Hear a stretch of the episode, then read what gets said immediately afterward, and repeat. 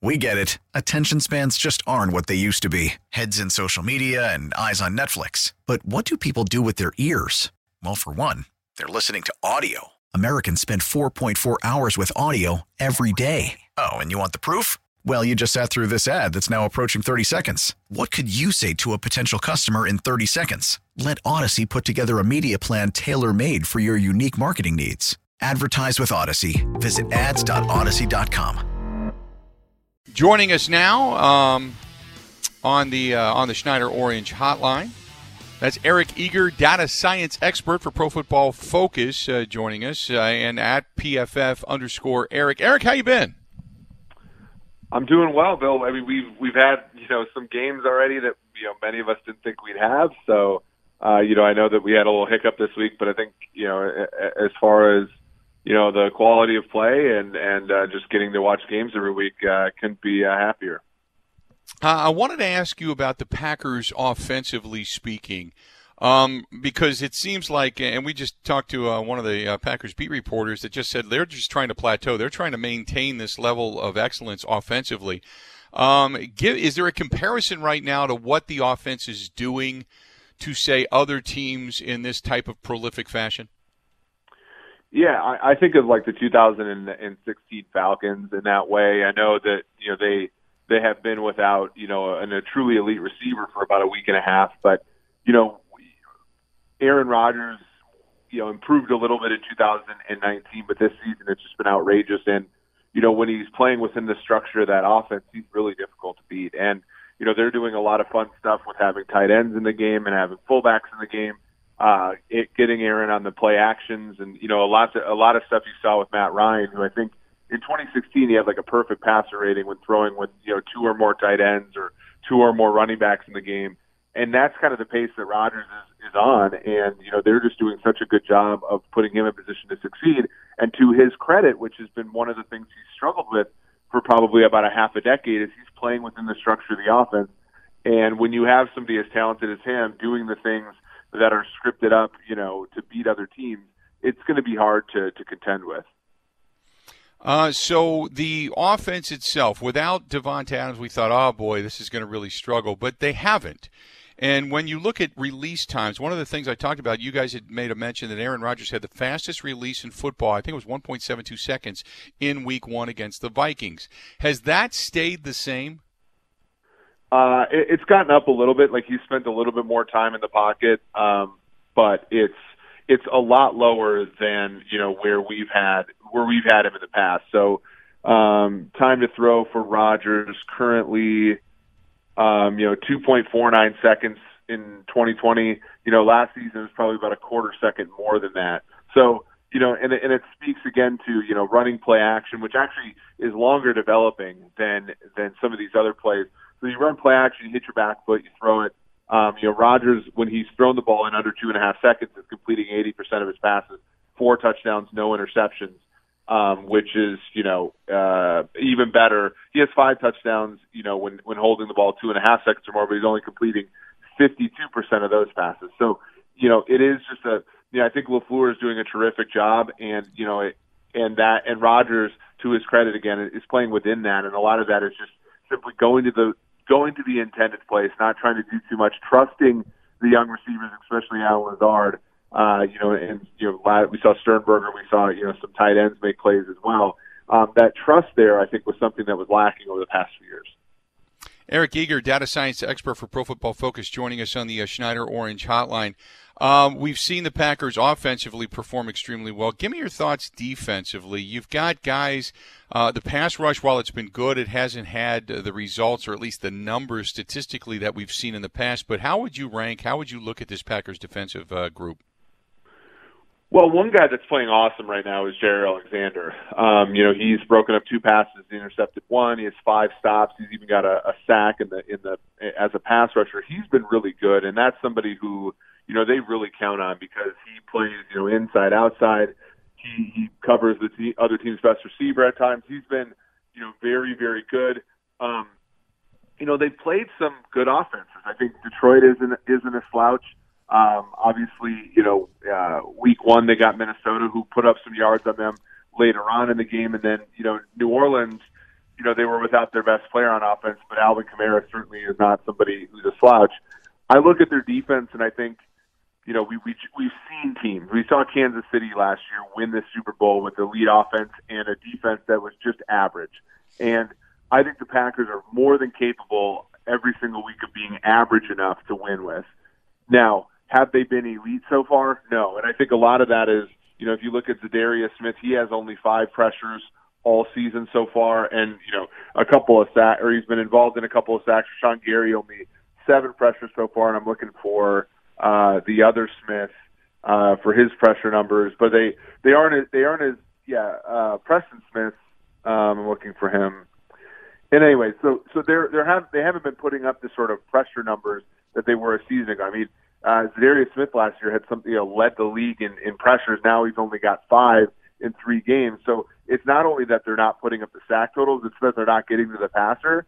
But you look at the teams that they faced against Minnesota, they did put a ton of pressure on Cousins in the first half of that game, but then Kenny Clark got hurt, and in the second half they were ahead by so much they were kind of playing softer. Detroit is a team that has a decent offensive line, and then New Orleans just gets the ball out quicker than any other team in the league. So, you know, I think things will eventually, even out. Preston Smith, 3 pressures so far this year. So again, they're not getting that extreme production out of those guys. But I think Kenny Clark was a lot more important than maybe the average fan would assume. He's only played 15 snaps so far this year. So when they get him back, it should be a little bit better up front. The upcoming opponent, the Atlanta Falcons, they have figured out ways to lose. Is this team much better than what that record would indicate, or is this pretty much they're figuring out ways to lose because they're just not a good football team? I think their offense is very good, and you know, one of the really emerging talents in the NFL is Calvin Ridley. He was always a good fantasy player, a guy who could score a lot of touchdowns, but not necessarily that consistent week for week, you know, deep threat. And now he's, you know, he if Julio Jones wasn't Julio Jones, he'd be the number one receiver on that team. And he's been great with Julio in the lineup, without Julio in the lineup. They have some, you know, their offensive line is protected okay. Their running game, they got a stable of backs that's pretty good, especially, you know, Brian Hill made a nice play last week. And then Hayden Hurst at the tight end position is a good up-and-coming player. Matt Ryan is still Matt Ryan. So on offense, they're a tough team to contend with. On defense, they're a disaster. They, you know, Grady Jarrett's a good football player. Deion Jones is a good football player. You know, in the middle there, but they don't get a good pass rush. You know, and against the Bears, I had somebody from their team text me during the game when Foles came in, and he basically said in maybe a little bit more flowery language that they're screwed because they were sending players on Trubisky knowing that he wasn't accurate enough to throw against the blitz. And Foles, you know, for all of his issues, is a good enough quarterback to beat a blitz, and that's exactly what happened. And even if you look at that last touchdown, you get a guy hitting him in his chin, and he threw it, you know, perfect strike to Anthony Miller. So they have issues in the secondary, probably more than any other team in the league. And I think, you know, even though Green Bay doesn't have a lot of really good receivers, I think they have enough good receivers to sort of give them, you know, hell on Sunday night. Good stuff, as always. Hey, before I let you go real quick, I also wanted to ask you about the teams in the division now. The Chicago Bears, undefeated 3-0. They make a quarterback change. They're going with Nick Foles. How much better statistically does that make them? Not very much. The Nick Foles, I don't know, you know, Nick Foles reminded me of Jim McMahon the other day. He wore the visor. He wears number 9, gloves on his hands. McMahon was one of those players who was kind of on average, not very good, but he could come up. You know, he had that Thursday night game against the Vikings in '85 where he just comes off the bench and goes crazy. Foles has his moments, but I think on average, it's just kind of he's going to be a below average quarterback for you. Trubisky was actually playing, you know, had his moments too. It's just his negatives are so bad.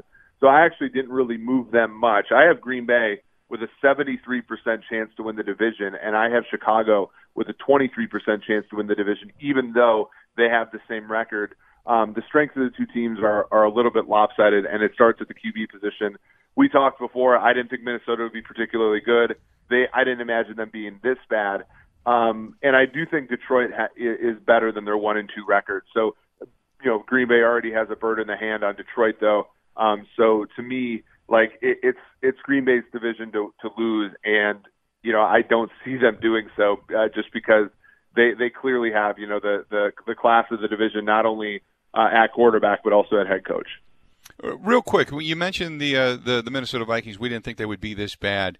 When you look at this statistically, when this thing the whole thing grades out, is this quarterback play? Is it just because their defense is eroded? What is their Achilles heel? It's defense. I mean, when you look, a defense is less about having superstars and more about having competent play everywhere. And Minnesota has superstars. Harrison Smith's a brilliant player. Eric Hendricks is pretty good. Denell Hunter hasn't played, but he's good. Yannick Ngakoue, you know, earned a second-round pick in a trade recently. But it's sort of like in betting, where if you run a 5-team parlay, you need every single bet to win. And to win with defense, you need everything. And as the Packers showed on opening day, they don't have enough pass rushers to get home. You can double-team Ngakoue right now. They don't have enough defensive backs. I mean, the Packers should have had 500 yards passing on them if it wasn't for drops and things like that. When they were really good, in 2017, when the Vikings made the NFC Championship game, they had the same 11 starters on defense in the NFC Championship game as they did in Week 1 of the regular season. And you know, chances are when you do that, that's getting a Yahtzee, right? Like that's just luck. And you know, over the course of the past 3 years, their great players have mostly stayed great, but they've lost players. Some of their players have gotten worse. And when you're a defense that has a lot of holes, the great offenses in the NFL will exploit you. And so far, they've played, you know, 3 pretty good offenses, and every one of them has had their way with the Vikings. Great stuff. Appreciate it as always, and we're going to talk more throughout the season, okay? Awesome, guys. Enjoy the season so far. It's been great for you guys. Absolutely. Appreciate it. There you go. Eric Eager, data science expert for Pro Football Focus. You can find him on Twitter at PFF_Eric. At PFF_Eric. And they get really down into the brass nuts and bolts of things. It's really cool. On the Schneider Orange Hotline, by the way. Schneider hiring drivers right now. You work hard, they treat you fair. 80-plus years they've been doing it. Call them 844-PRIDE or go to SchneiderJobs.com. We get it. Attention spans just aren't what they used to be. Heads in social media and eyes on Netflix. But what do people do with their ears? Well, for one, they're listening to audio. Americans spend 4.4 hours with audio every day. Oh, and you want the proof? Well, you just sat through this ad that's now approaching 30 seconds. What could you say to a potential customer in 30 seconds? Let Odyssey put together a media plan tailor-made for your unique marketing needs. Advertise with Odyssey. Visit ads.odyssey.com.